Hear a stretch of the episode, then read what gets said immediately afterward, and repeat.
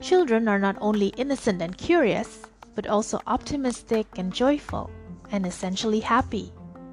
They are, in short, everything adults wish they could be. Anak-anak nggak hanya polos dan punya rasa ingin tahu yang besar, tapi juga optimis, ceria, dan selalu gembira.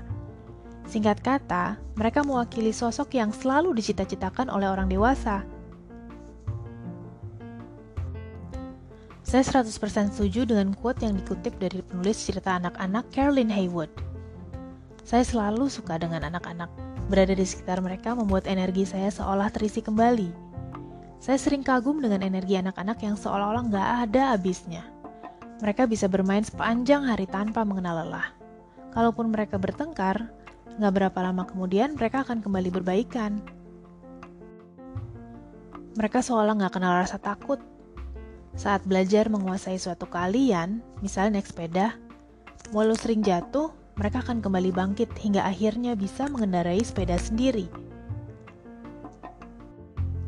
Saya pernah belajar naik sepeda dan gagal setelah berkali-kali mencoba. Saya sempat jatuh beberapa kali dan orang tua saya yang cenderung overprotective bilang kalau saya sepertinya memiliki problem dengan keseimbangan, sehingga saya nggak bisa naik sepeda masih segar di memori saya kalau sebenarnya saya belum mau menyerah pada saat itu. Sedikit lagi, saya pasti bisa. Tapi ternyata orang tua saya tuh nggak tega untuk melihat saya jatuh tersungkur dan terluka. Saya bisa memahami alasan mereka sih. Setelah sejumlah percobaan berikutnya, tanpa sadar, saya mengulang-ulang narasi di kepala saya bahwa saya nggak bakal bisa mengendarai sepeda karena keseimbangan saya bermasalah. Jadi lebih baik nggak nyoba sama sekali deh. Sampai detik ini saya tetap nggak bisa naik sepeda. Saat udah dewasa seperti sekarang, saya baru paham kalau sebenarnya tuh anak-anak hanya kanvas kosong kok. Orang tua dan lingkungan sekitarlah yang membentuk mereka. Dan saya yakin tiap orang mempelajari rasa takut dan cemas karena proyeksi ketakutan orang tua mereka sendiri. Banyak manusia dewasa memiliki isu yang belum tuntas, dan akarnya berasal dari masa kecil.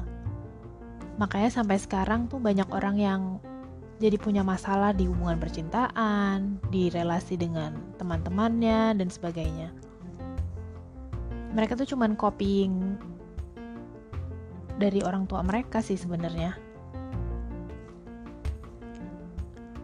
Ada sebagian dari diri saya yang sering berpikir, kalau kelihatannya saya nggak mampu, mending nggak usah nyobain sama sekali. Padahal kita semua tahu ya, nggak ada jaminan bahwa suatu usaha akan berhasil maupun gagal. Pola pikir seperti itu membuat saya berpikir ratusan kali untuk memutuskan sesuatu. Dan seringnya, karena cari aman, ada momen-momen yang seharusnya bisa dimanfaatkan dengan lebih baik, berlalu begitu saja. Di usia yang sudah cukup matang, saya nggak bisa dong terus-terusan menyalahkan apa yang terjadi di masa kecil saya. Saya hanya bisa belajar untuk menerima, bahwa orang-orang yang membesarkan saya hanya melakukan yang terbaik menurut mereka. Dan jika saya ingin memiliki kehidupan yang saya idam-idamkan, saya tahu bahwa mindset saya harus diubah.